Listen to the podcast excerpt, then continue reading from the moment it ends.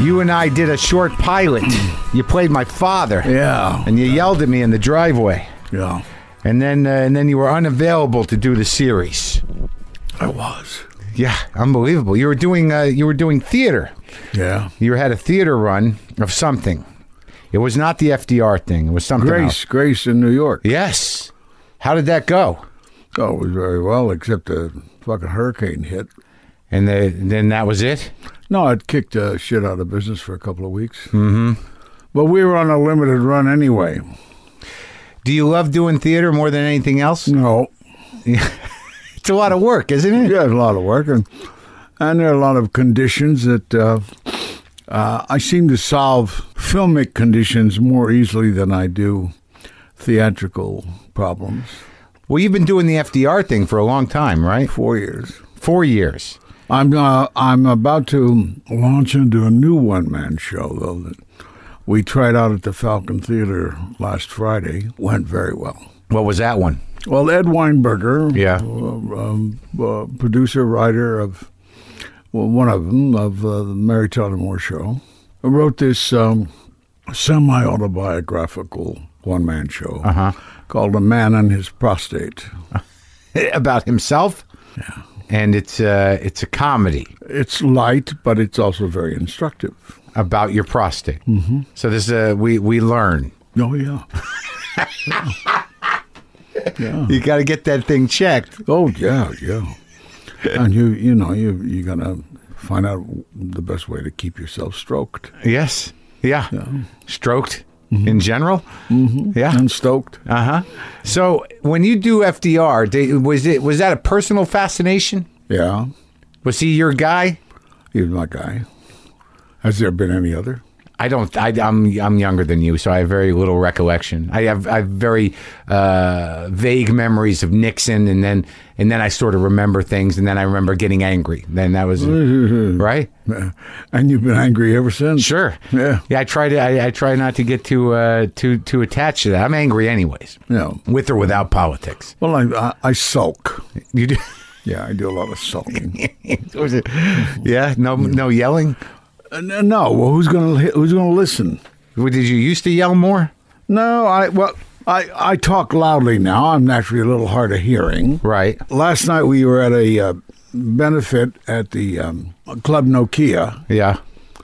And um, my son and I, Matthew, he's executive or, or creative director for Autism Speaks.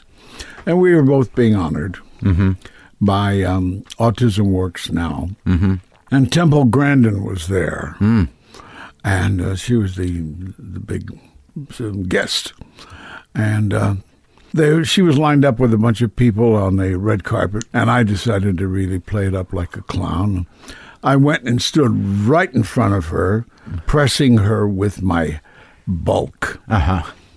and um, blocking her from view of anybody else. And I then spoke loudly.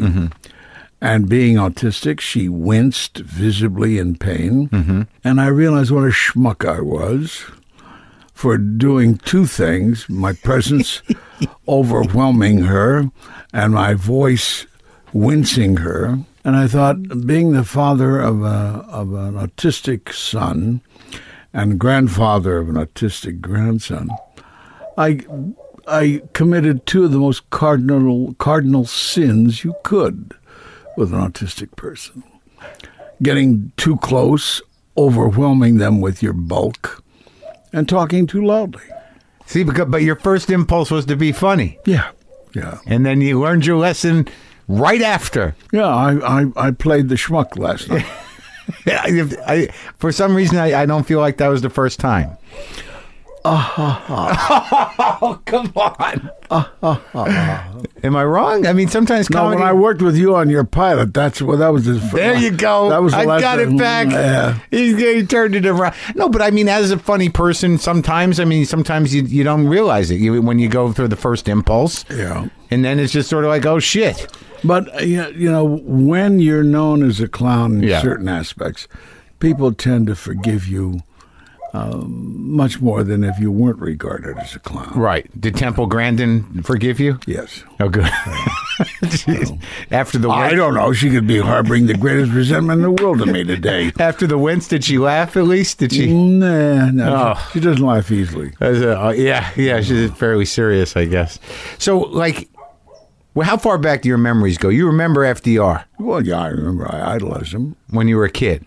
Yeah, he died when I was a sophomore in high school. But like in my my uh, your generation, my my sense of it is is that th- this guy was a guy that really wanted to to help people, Yeah, I think so. and that and doesn't. and I happen. think he learned along the way. I, I don't know that he launched into uh, national prominence. He saw the problems affecting the nation, and everybody else saw the problems, but uh, certainly didn't think that they could employ the methods he did, Yeah. which was socialistic, yeah, uh, which the American people don't understand. They don't even know how to spell it. right. Well, they know the word bothers them Yeah, for reasons yeah. that are that are not clear to them. They get it confused with communism. you Yes. know. they, they really do. So where were you at that time? Did you grow up in a in a socialist background as No, a, as no, a I'm- Jewish guy? My father wa was a junkman.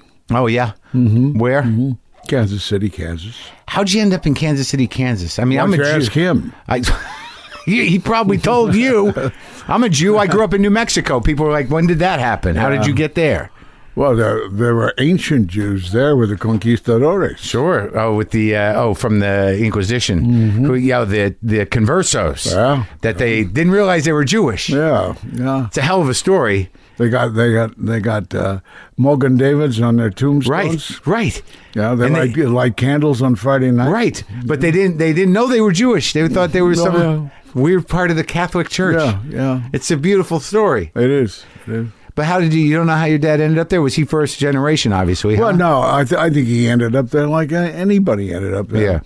Uh, he worked a year in the sweatshops in Boston. Mm-hmm. After he came, after he immigrated. Yeah, and um, my mother was starting to get ripe, Uh-huh.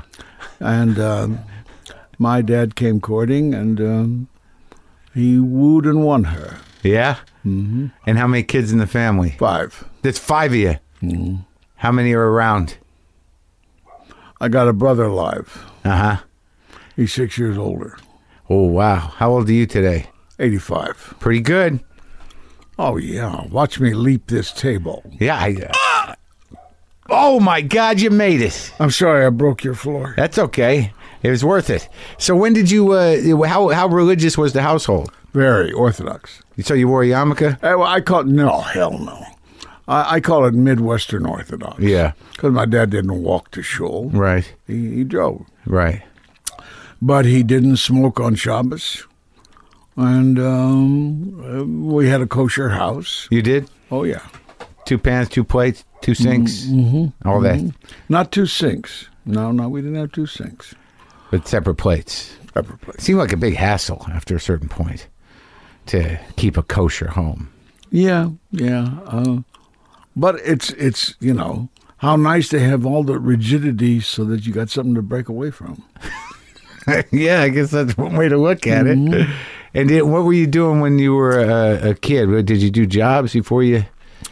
I delivered for a, uh, I got my Schwinn bike. Yeah. My first job was delivering for a drugstore. Yeah. that was up a long goddamn hill. And um, uh, a Schwinn was not a fleet bike. Sure. So I was given an order to uh, deliver a, a whole bag full of, like a newspaper bag, Yeah. of beer. Yeah. Uh, th- this dog store sold beer. Uh huh.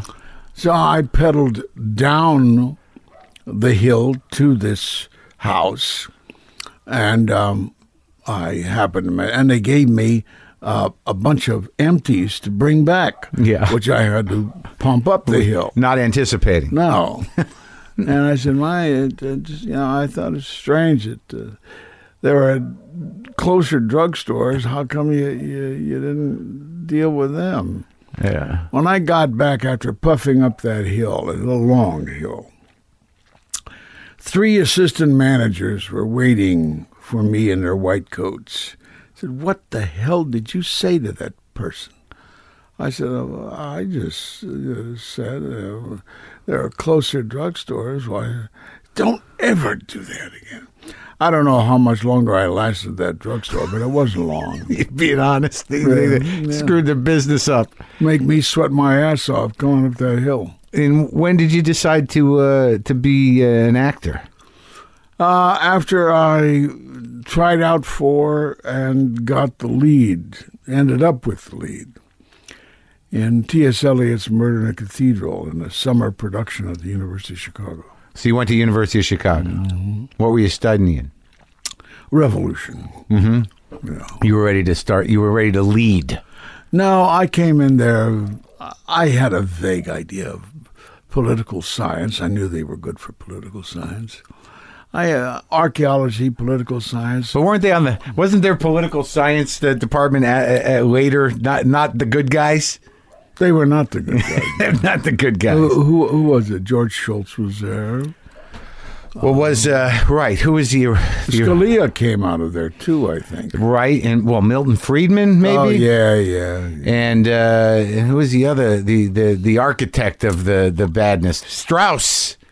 Oh, yeah. I stu- I studied. Leo Strauss was that- yeah, yeah. right I, I took s- social science three with him. which was mostly economics. Mm-hmm. I didn't pay attention one goddamn day. That's probably good. Yeah, He might have- and that's when I auditioned for the play and got the lead. So I r- really didn't matter to me. Uh huh. And that was the first time he'd ever acted. Well, other than you know synagogue plays and little plays in school. Did Yeah. you do Jewish theater? Uh, Did you do Hebrew But, plays? uh, well, yeah, I was you know Haman. I was yeah. But, I was Mordecai. I was all those. so you were always a ham. Yeah, Uh, yeah, Hmm. yeah. yeah.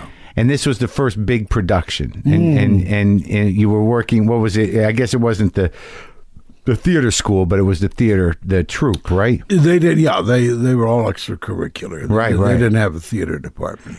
And that was what planted the seed where you were like, "This is it."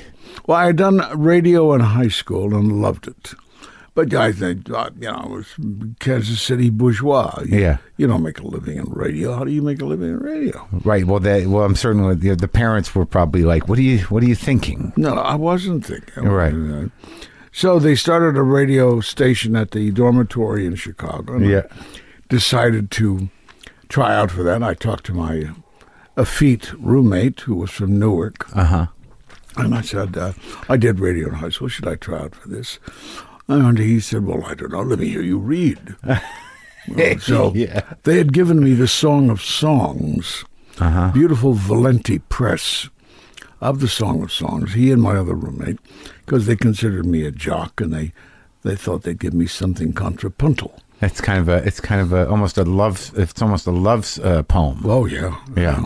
It's beautiful, beautiful stuff. Uh-huh. So uh, he said, Let me hear you read. I stood at one end of the room and I read to him.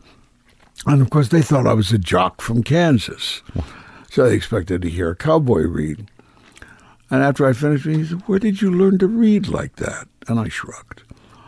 So after that, when he uh, came home one day and he said, They're going to do Murder in the Cathedral uh, as a. Um, summer production. Mm-hmm. Check the book out, read it, read it. Uh, 'cause you can do any of the roles in it.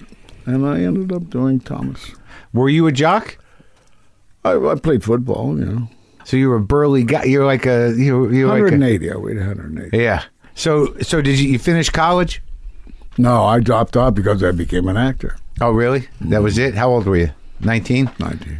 And where'd you go after that? Where'd you go first? Well, my funds were withdrawn because I'd started an affair with a lady in the chorus at the same time.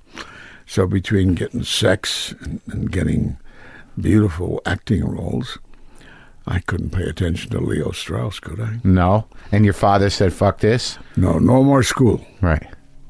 So I came home and I had a couple of jobs, shitty jobs. And um finally, uh, friends were working on the assembly line at uh, the Buick Oldsmobile Pontiac plant in Kansas City. Yeah. I got a job down there as a polisher buffer. With the machine. Yeah. Mm-hmm. And it was an open shop plant. Uh huh. And uh, uh, the conditions were brutal, especially for somebody who'd never really worked before. Had to wear a mask. No, no, I, I didn't wear a mask, but you, you're covered in schmutz. Yeah. So I had a Uriah Heep foreman Yeah. who liked to pick on me. And finally, uh, uh, he traded me off to another foreman, and I got along all right with him. I spent six months there. And in the meantime, uh, friends were coming from Chicago to say, go back to Chicago, and they want you to do Brutus and Julius Caesar. Really? Yeah. So wait, who? Like someone just came to you from Chicago and friend, said, a "We need you Yeah. to be Brutus." Yeah. You're, so I I went back trying to give false pledges that the affair with the girl was over with and all. to who? My folks. What were they? Were they met? What she wasn't Jewish? What was the problem? She wasn't Jewish, yeah. And that was the problem. Yeah. Remember the old days? Kinda. Yeah. So I went back and I did uh, I did Brutus and became more disenchanted with her than I thought I had been. And uh, stayed on in Chicago and did all kinds of jobs there. I sold over the phone. I sold shoes But you were acting still, whenever I could at the university. but not. You weren't enrolled anymore. No. You were just doing plays. Yeah, you could do that. You could. Yeah, and my last production for the regular theater, which was Antigone, God, you were Uh-huh. doing heavy shit. Susan Sontag was his many. Really. Yeah. She had two lines, I think. But uh, She went a different direction. didn't she? Yeah. I guess you could say I fucked up How? as Crayon in Antigone. And uh, opened on a Friday night. and then we had a Saturday and a matinee and a Sunday and a Saturday night. Mm-hmm. So just before the matinee on Saturday, the uh, director of the University Theater comes down into the dressing room and he says, "He wanted to meet with us." And he turns to each one of them. He says, You stunk this way, you stunk that way, you stunk this way, you stunk that way. And then he said, All because of him, pointing at me. Mm-hmm. I evidently had shouted my way through the play. I'm, I'll admit that's possible. but that I forced everybody else to shout in turn and ru- ruined the play. So I pulled myself back for the Saturday night and the Sunday performance. And I was then exiled from that particular group. Then another rebel group was forming from exiles and, and those who didn't like that director A rebel theater group. Yes. Yes. to perform in Idenois Hall. And my first uh, my first play was um, Man of Destiny, George Bernard Shaw. Mm-hmm. And they were going to do uh, uh, Androcles and the Lion. Uh, and Mike Nichols was going to be Caesar. So they needed a little curtain raiser for Androcles. yeah. So they decided to do a 15 minute playlet by mm, William Butler Yeats Uh huh. called Purgatory. Yeah. And I played the old man in that. and Mike Nichols directed it. So that was his first time directing, Yeah, I and you were it. I was it. And did you guys remain friends? We were never really. We we were acquaintances. He, he was in the Compass Players, right? Yeah, yeah. And he was there at the beginning of that. Were you there? Of course. Was that the theater? Was that the Renegade Theater Group that uh, that formed? Is that what became? Well, out of that, um, Paul Sills was a uh, member of that renegade group. uh huh. And um, while I was in France, stationed in France during the Korean War, I, a couple of weeks before I, I uh, mustered out home, I got a letter from Paul Sills saying, um, "Listen, we're going to start a theater here. We're going to do classics and uh, and uh, go, uh, new plays. Come join us." And my life fell into place. Wait, and what was that called? Playwrights Theater Club, In Chicago. How long were you in the service? two years, Did you get? Uh, did you see action? not in France. Yeah, they didn't. Oh, that was the. That's I the saw a first. different kind of action. Did you learn how to speak French? C'était, c'était moi. En- Enough. Oh, you take me for a fool?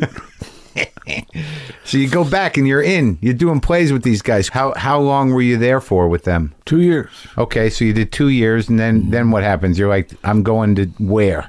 Well, I got great reviews. Paul was starting Compass then Right. with David Shepard, his partner at Playwrights. And I, I didn't feel a nice Jewish boy would be doing improv. So I decided to take my great rave reviews. As an actor. Mm-hmm. So, oh, so they were going for improv theater. Mm-hmm. That's what the Compass plays. People's theater, they wanted. So it wasn't comedy necessarily. It was just. Yeah, it did turn out. Well, Mike and Elaine came Right. out of there. And Shelley Berman was there too. Shelley Berman. Yeah. Mike and Elaine. Shelley Berman, uh, Barbara Harris. Uh huh. But not Ed Asner. No, no. I later, when they um, when they came to California as Second City Uh huh. uh, to do their first uh, performance in California, uh, because I was such an old acquaintance, I I worked out with them and had a lot of fun. And then when they had their 25th anniversary, they invited me to participate. I- Do you like doing improv? Yeah, It's fun, right? we're doing it now, aren't we? Yeah, I think I, I, I I'd like to think I am. Mm-hmm. I'm on it. So where'd you go after Chicago?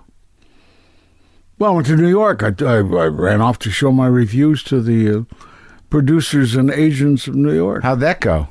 Not well. What they didn't they didn't give you a they didn't say Broadway is yours. well, I went. I went to see Carmen Capalbo and Stanley Chase. We had done a pirated version of Three Penny Opera. So I was supposed to understudy the police chief, Yeah. and then Leon announced that he was going to leave for a uh, Broadway touring company. And I thought, oh shit. Right. I said, well, well we were friendly.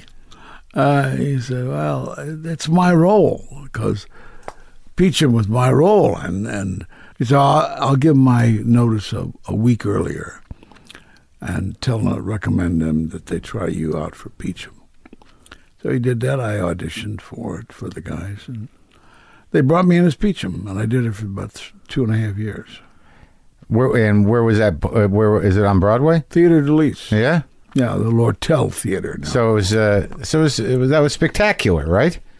was I? Yeah. I, I think so. yeah. And you had a good, and it got you in.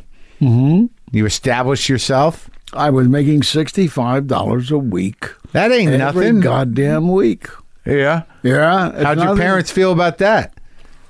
They didn't. They didn't make any comment. They they knew I was supporting myself, though. That's all it counted. Yeah. And when did you uh, when did you start doing television?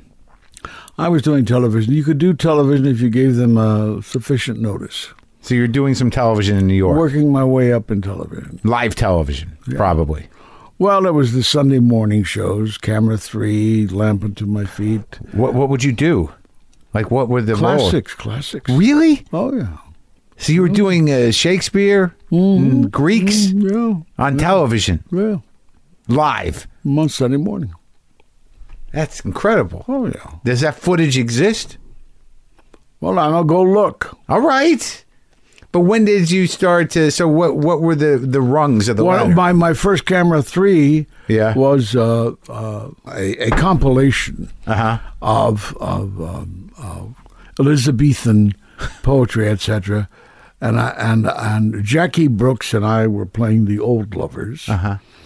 and a girl named Sharon Follett and George Papard were playing the young lovers. George Papard, Banachek. Yeah. So that was my, my, my first show on Sunday morning. And when did you start sort of defining yourself in roles that you felt were a little more contemporary and that because I mean you were you know you're a monumental figure Oh, in television hey. but like you're very specifically you and I have to assume that in the classics I mean y- you were I'm sure you're amazing at it but at some point you, you started to chisel away be a little more uh, My first big big opening was with uh, Burt Leonard and Marion Doherty with Route 66. okay They hired me to do a Route 66 in Grand Isle, Louisiana, where Bruce Dern and I played Israeli secret agents. Bruce Dern Yeah. And we were there because the, we had gotten word that there was a suspect Nazi working on one of the oil crews. interesting Yeah. Well, we came down there and we investigated and um, found out. And Lou Ayres was the suspected Nazi. uh huh And we investigated and found out that it wasn't him, it was somebody else in the crew. So I spent three days in Grand Isle and uh, insufferable heat and mosquitoes. And that started me with uh, Marion Doherty and Burt Leonard. You were all just young actors at some point, and, you know, cutting your teeth. Was Dern intense then? Well, he was wild and crazy. Oh yeah. Oh, yeah. So you so you moved out here when? What's 1960? What? One. Two? One. One? And you've been here ever since. Mm-hmm. But you do a lot of television. Well, I have, yeah. I mean, from the beginning, because most people know you from Mary Tyler Moore, but you were you were doing episodics. You were doing you, you did uh, the Untouchables, Gunsmoke, Alfred Hitchcock, Alfred Hitchcock, a couple times. Doctor Kildare. Doctor Kildare. It's before I was born. Yeah, Outer Limits. Outer Limits. But so, but you're working like a lot. You're a working actor. You're in the union. Things are going good. Mm-hmm. And you, you know, were you at that time? Did you want to break into movies? Was that the plan? Well, it- it- yeah, you, you show me the door. yeah. How did that work? I mean, it took a while for you to get into movies. Well, I, I, I did an early movie which Jeff Bridges, I think it was Jeff Bridges, was the star. of. Calvin Lockhart was the star. huh.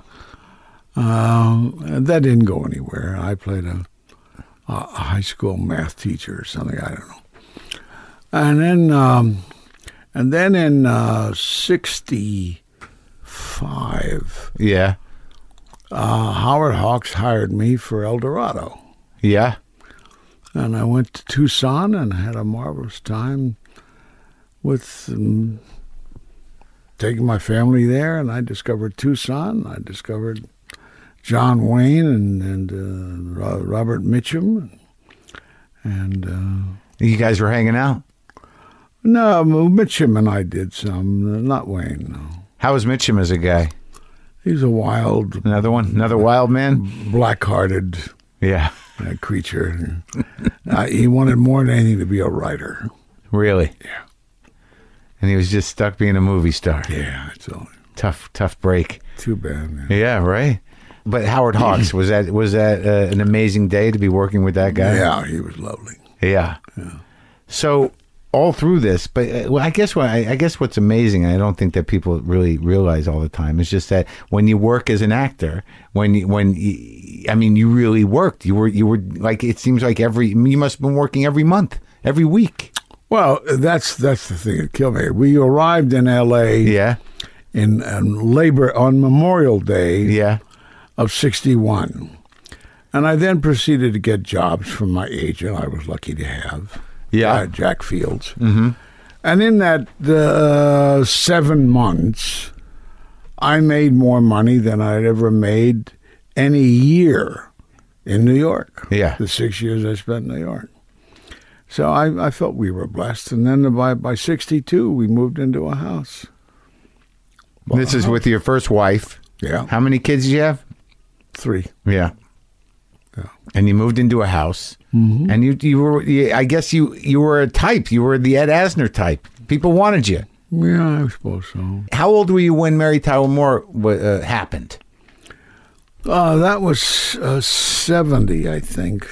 And how did that I would come have been about? 41. Well, How old? uh, Forty one. I think so, yeah. And you'd already had a whole life of fucking acting already. You know, Like I can't like it- like it's all these shows that like I remember from when I was a kid. You know, Mission Impossible, Ironside. It's c- crazy, man. why is it the crazy? mod squad because like you know like if you were if if someone was to show me a reel of your of your your small parts you know leading up to it, it would be fascinating to me because like a lot of times y- we didn't have the opportunity i would not have had the opportunity to retroactively look at your career like you know a lot of time you know it's like there he is that's mr grant yeah but there's 20 years before that to look at all that work Yeah.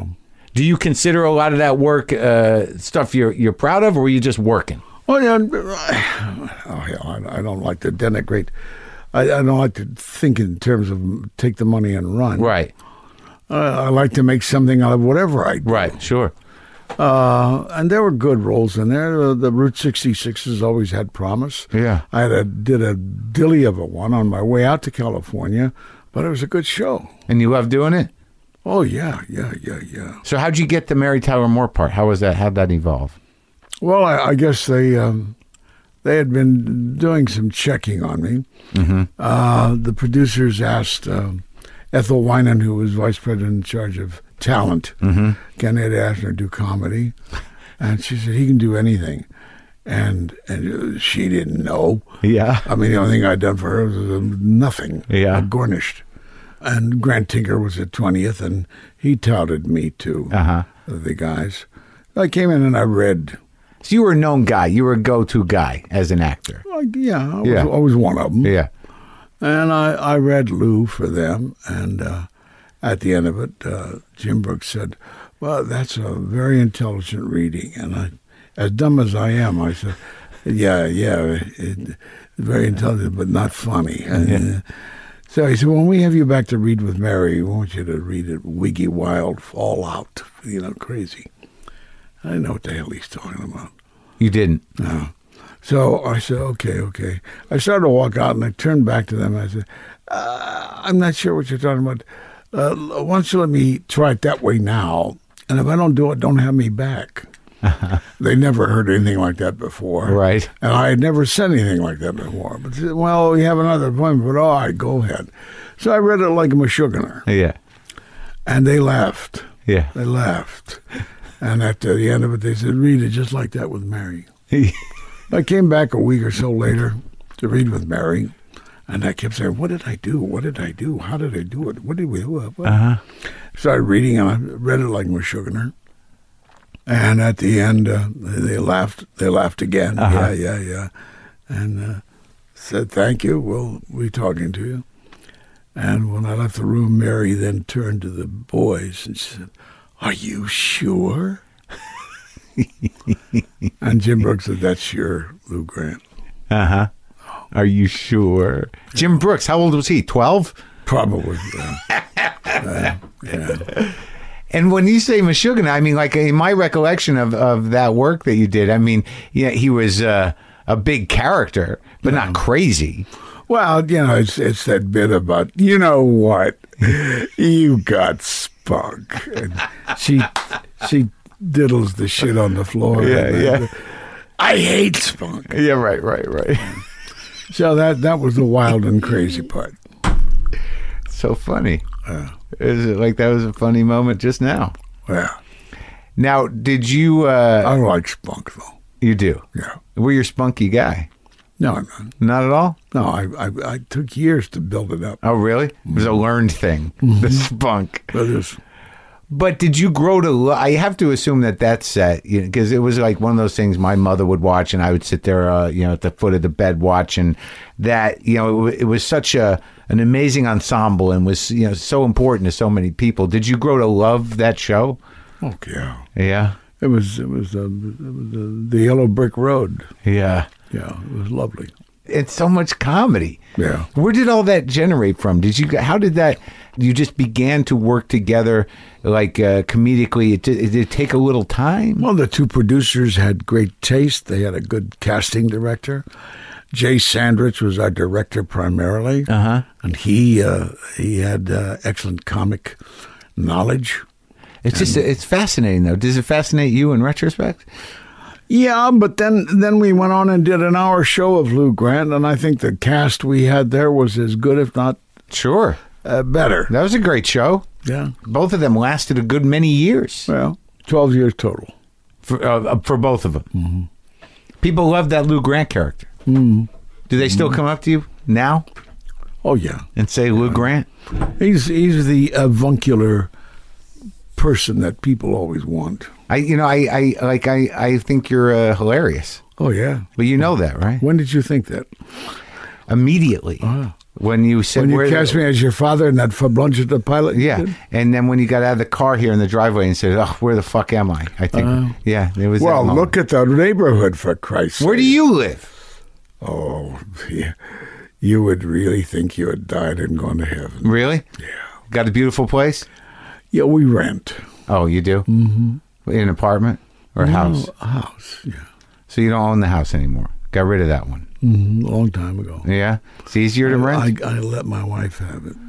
the first wife? Second, The second one, oh. Mm. Uh-huh. and and you've been married three Mm. times. No, twice. Okay. She's the one who's suing me. Yeah, yeah. They they don't they you know after it's done, someone's not nice usually.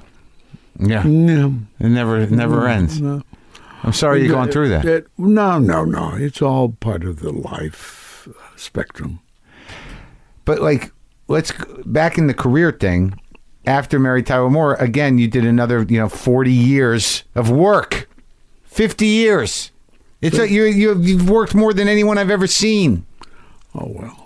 It's amazing. Yes. I remember seeing you in JFK and thinking like, "Holy shit, Ed Asner's scary." Mm-hmm. That was a heavy fart. That was a heavy part. What did you say? It's a heavy fart, Ed. That got you. That was a heavy fart. What a fart that It was a heavy fart, all right. yeah, it was. Well, and uh, Jack Lemon had the scratches on his face to prove it. Oh, that's right. The t- was that the first time you worked with him? No, we had worked on Broadway together. When was that? I was in 60. Really? Yeah, Face of a Hero. Albert Decker, Betsy Blair, Sandy Dennis, Russell Collins, Sandy Roy Dennis. Poole, Did a lot of theater, Ed. Ellen Holly. I did before, but Yeah. yeah. before. Not not since I came to Hollywood. Now, when you when okay, so the, then you, in 1960 you work with Jack Lemmon, then you work with him in JFK. Had you seen him since? I don't recall. Like I always assume that people have these moments where they're like, "Oh my God, how are you?" hmm That's what it is. Sure, no. You know, we had a we had a um, a great director for Face of a Hero, Sandy McKendrick. The night of the cocktail party before rehearsals began, he he said, uh, "Lovely reading," I, I, think." and uh, he said, "Of course, you can't be that funny." and I, oh well, he's the great director; he'll take care of me. Yeah. Well, he so militated against anything I might do that was funny. He eventually had me doing my role with my back to the audience Why? because he didn't want me to be funny. Why? And the character could only have been written for two reasons to be funny and to commit perjury Uh huh. as part of the plot. Yeah. So I, I suffered through that goddamn show. Years later, I don't know where I, I ran into, maybe it was with uh, JFK. Yeah. Jack. and uh, and I, you know, made some comments complaining uh, about McKendrick's direction, and he said, "Oh no, no, no, no! I I knew we were in trouble when I was on stage, and and I looked over in the wings, and there he was." And he was visualizing the camera shot he was going to shoot from the wings Uh-huh. as director, and he was visualizing the camera. So he forgot about he The was play. directing a play. So that brought Jack and me close together. Did you like working with Oliver Stone? Yeah, he was good. Uh, Oliver was funny. Yeah. Uh, we'd go along, and I and we'd rehearse and. And I'd think about something, think about something, lining up a shot. Yeah. And I said, I'd say, you know, what if I change this word or change this line to that? Mm-hmm. And if he didn't have time to think about it, he said, yeah, sure, fine, go ahead. Yeah. But if he if there was too much time Yeah. before we were ready to shoot, he'd come back finally and he'd say, no, I don't, I don't think so. You know, keep, keep it the way. Yeah. But so you had to sneak it in. But if I got him, if I got him without a lot of time, he'd always buy the changes. You're doing a lot of voice work now, and that was the the Up movie was a big deal. Yeah. Do you enjoy doing that? I love it. Yeah. Right. It's easy. I love voiceover. Right. That has nothing to do with easy, but I, I. Uh, But I it's feel exciting to I see. can do a, as good a job with just the voice Right. without having to walk. Right. I don't have to shave. That's right. I just I just did a, an angry raccoon today earlier today. You did. Yeah, I was an angry raccoon. They, Where can we see this record? this would be on Nickelodeon. Ah. This would be on uh, the Harvey Beaks cartoons and the Nickelodeon show. Ah, I don't know. That. Yeah, no, and it, you know who knows what, what's going on on television anymore. Well, it's nice that you're gainfully employed. I do okay.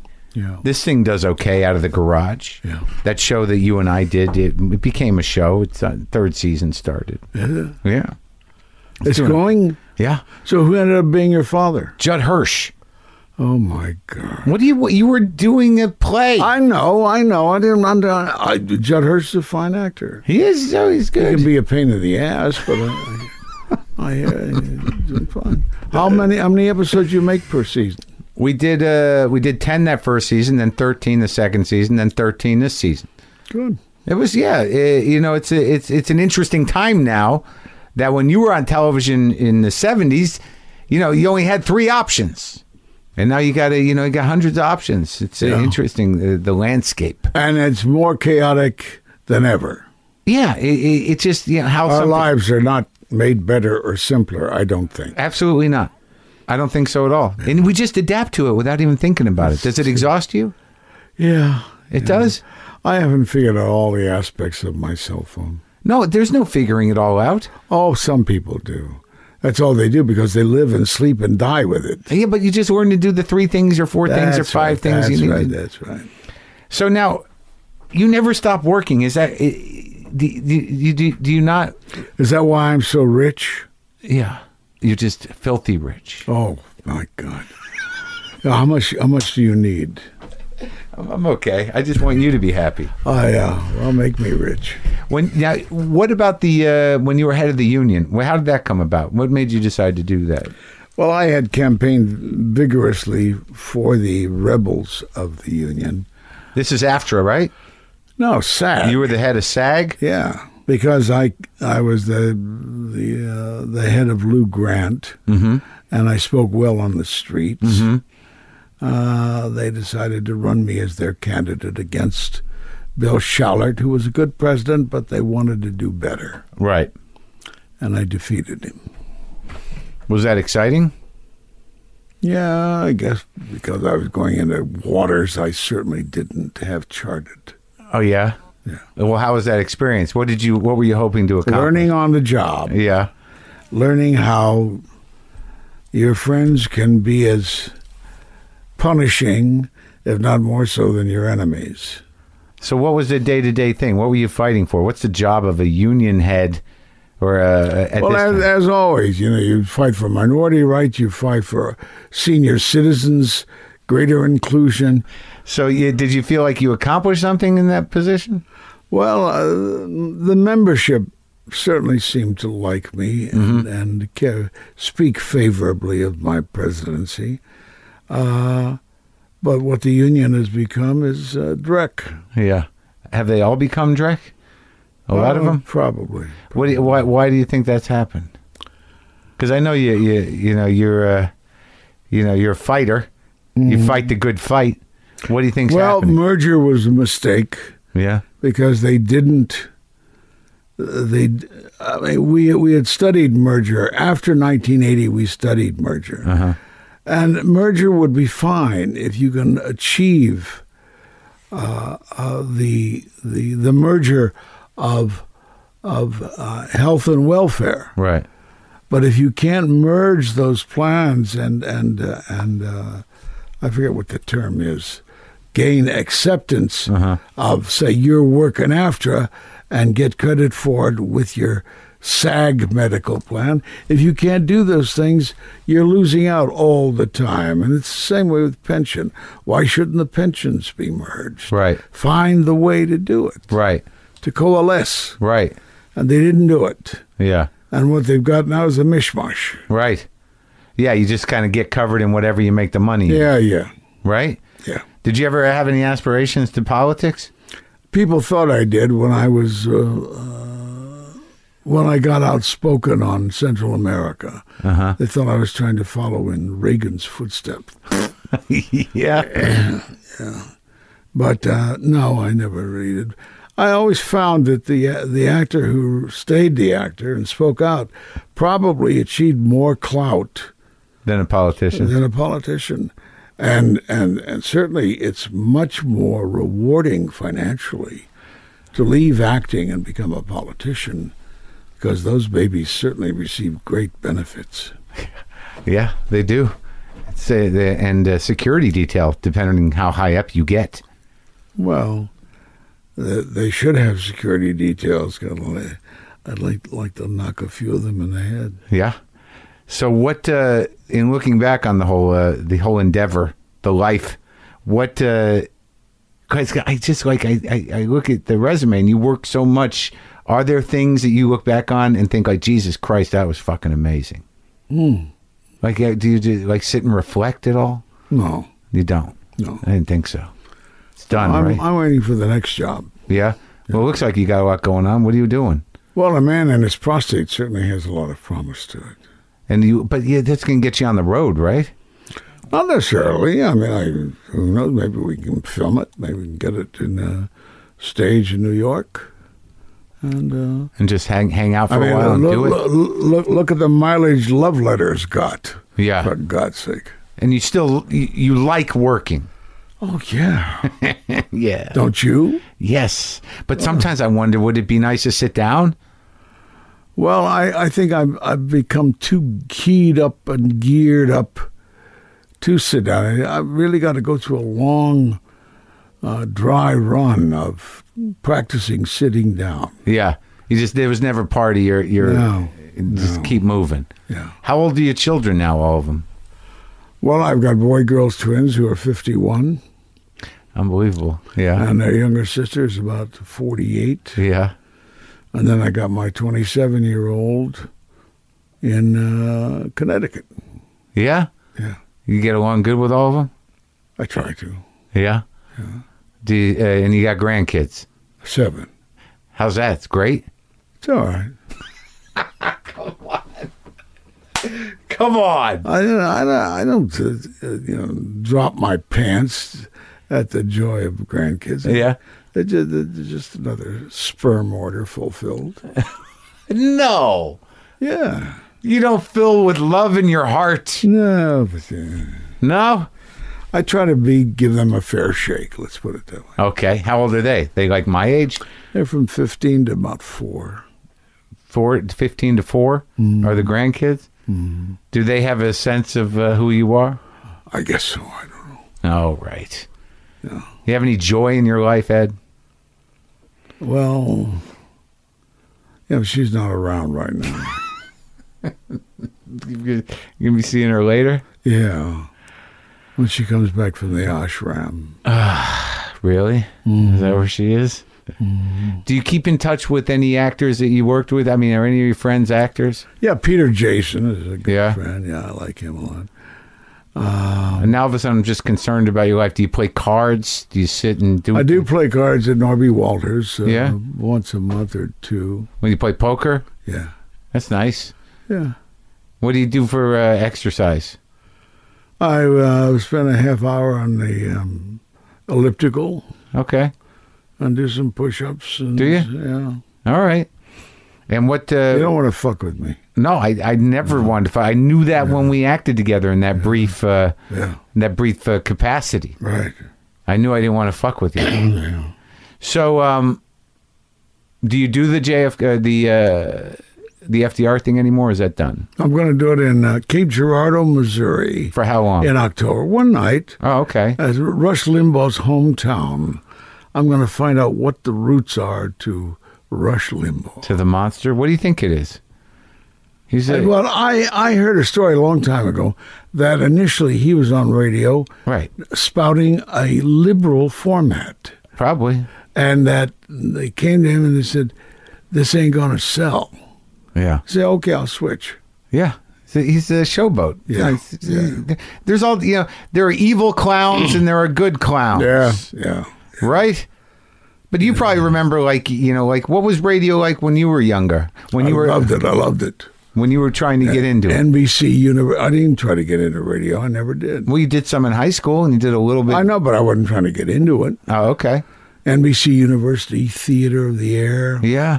Escape was another great show. Yeah. That's where I first heard Leiningen versus the Ants. Yeah. Oh, God, was that great. William Conrad was the uh, narrator. Yeah. And they had little bugles blowing every time the ants marched.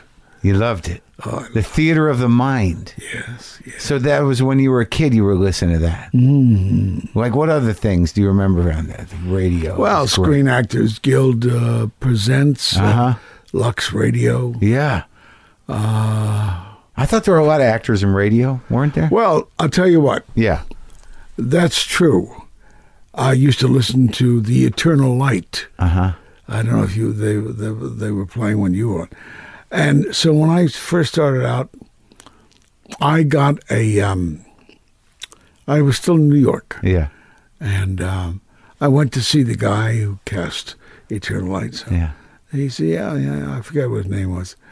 So uh, they they cast me on a couple, and one of them, and this was memorable for me. I played one of Moses's generals, Uh-huh. and the other generals were Louis Van Ruten, Alexander Scorby, Norman Rose. Uh, I can't remember Yeah. the others, but five biggest names in radio Yeah. in America Yeah. and I was the sixth. And I thought I had died and gone to heaven.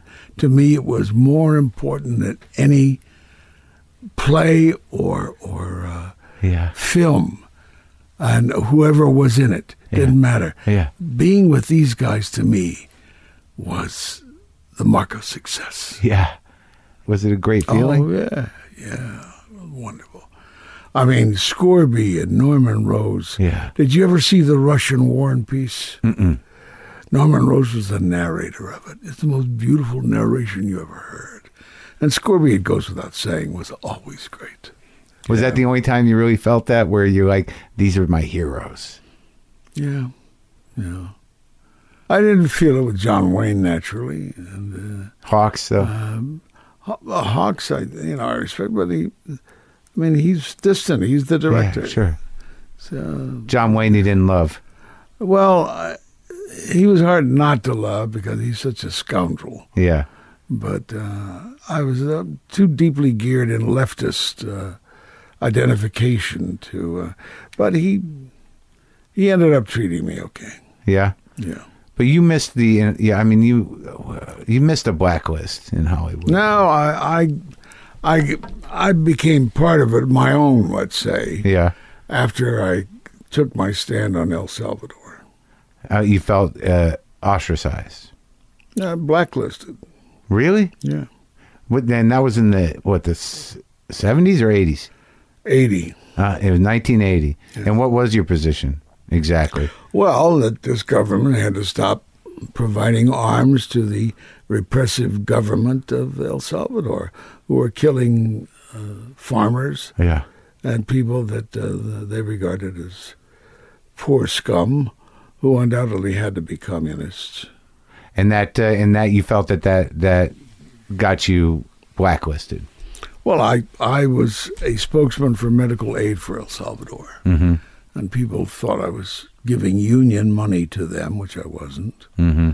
And they thought that I was uh, aligning myself with what uh, probably was a communist uh, inspired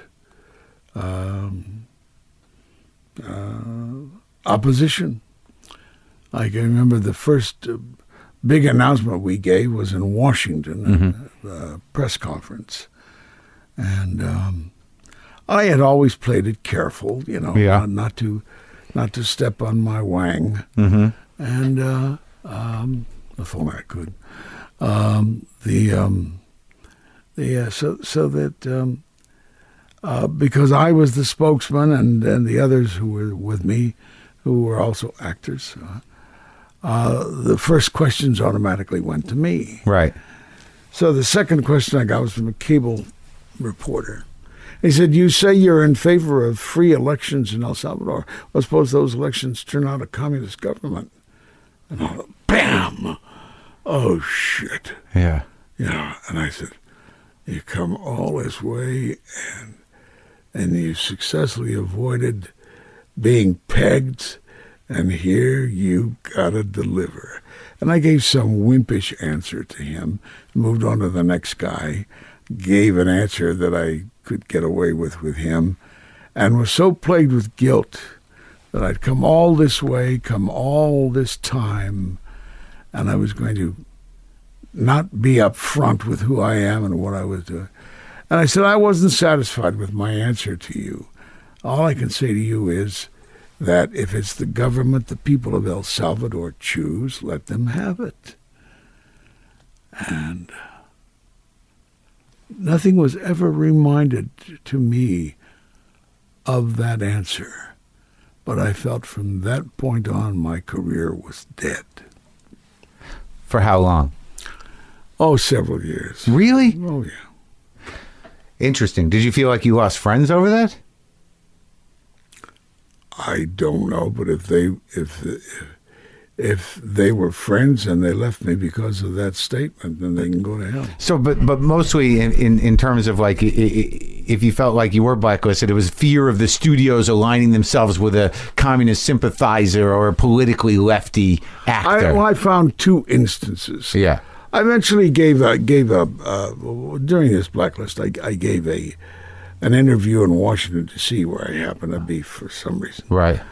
and in it I said that that in a blacklist, uh, your liberals join in on that just as much as your conservatives. Oh yeah. because the director, the producer, will, will they won't allow their conscience to say no, he's a commie. What they'll say is no, he's too fat or. He's too gray, or he's he's overexposed. yeah, they'll- they think up some euphemism to not hire me, Right. uh, but they would never say he's a commie. Right. So I, I said that on that, and and, and it's, it's what happens. And I gave two instances, and one was uh, producer, who one would think was was a was a liberal. Howard Rodman wrote a script for him for a new series after after Lou Grant was canceled, and he suggested me for the senior doctor. And the producer said, "No, I think he'd be a political liability." Well, that's straight. That's straight, yes, but it's It's blacklisted. it's blacklisted. right. Yeah. Right. And then uh, a little while longer, and uh, I got a job offer in uh, Connecticut, I think, or, or Boston, I don't know, for some um, uh, network uh, documentary. And the first day, the producer invited me to a luncheon.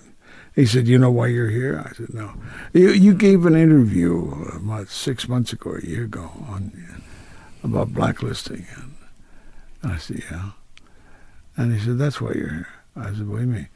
He said, "Well, I had I had another documentary that I put you down for, and submitted your name along with others to the uh, to the uh, company, and the list came back, and there was a red line through your name." He said, "And I knew why, but I didn't do anything, and that's why you're here now." To make it right. Yeah. Well, you survived that storm. You weathered it. You Well, stood there, your there- ground. There, are still people out there who probably wouldn't want to hire me because they think I'm a commie. But you're not a commie. I don't know. I'm not, but I mean, who gives a shit? I'm glad you're alive, man. me too. And it was great talking to you. Good being with you.